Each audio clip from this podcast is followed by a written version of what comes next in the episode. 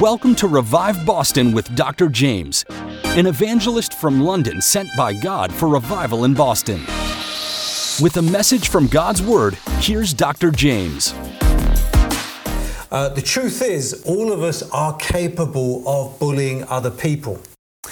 Well, I think we have this innate tendency to sort of self um, promote and so when we have instances where uh, we can exalt ourselves and diminish others, Yeah. um, our sin nature takes advantage of that, and so we see that pop out in unexpected ways.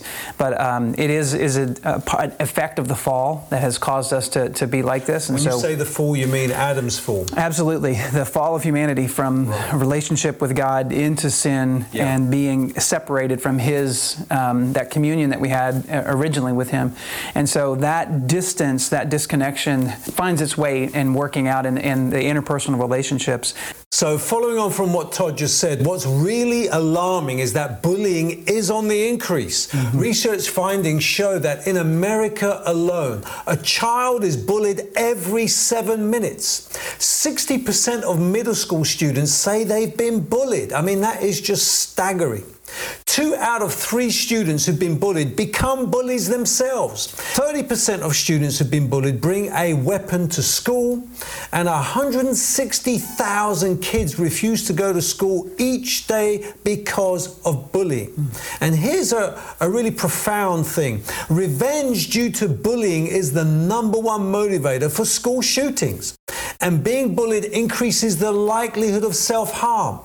Here's some more. Half of all suicides among young people are related to bullying, and teenage suicide rates are. Is cyberbullying better or worse than face to face bullying?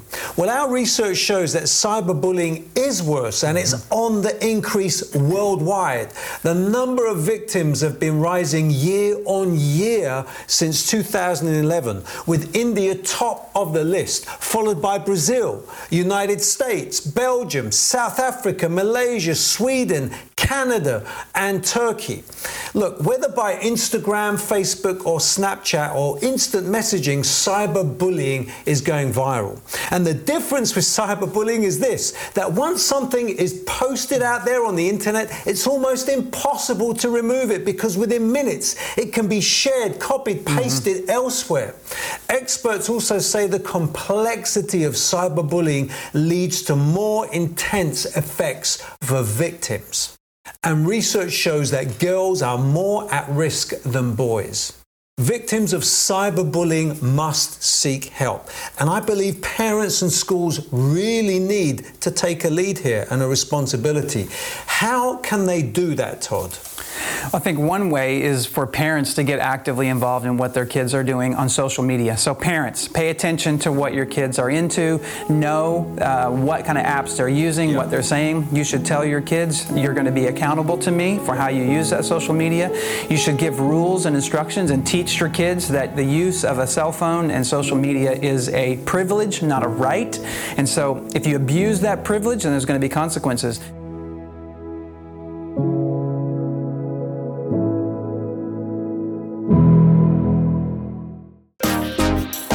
To hear more from Dr. Jaymz, tune in to WEZE 590 AM The Word Monday through Friday at 6:55 AM and 8:25 PM or WORL 100.3 FM at 7:55 AM.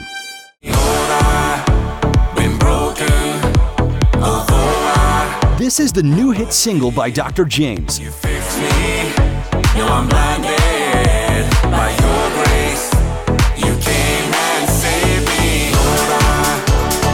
Listen to his music today on any music platform, including Spotify and Apple Music.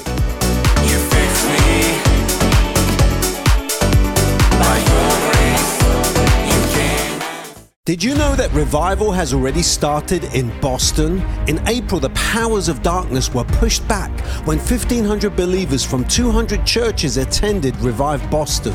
Over 100 people were saved, the crippled walked, and many were set free from demons. Do not miss the next Revive Boston on May 26th to the 28th at the Revere Hotel, Boston Common, starting 7 p.m. every night with Saturday evangelism. Sign up now at reviveboston.org.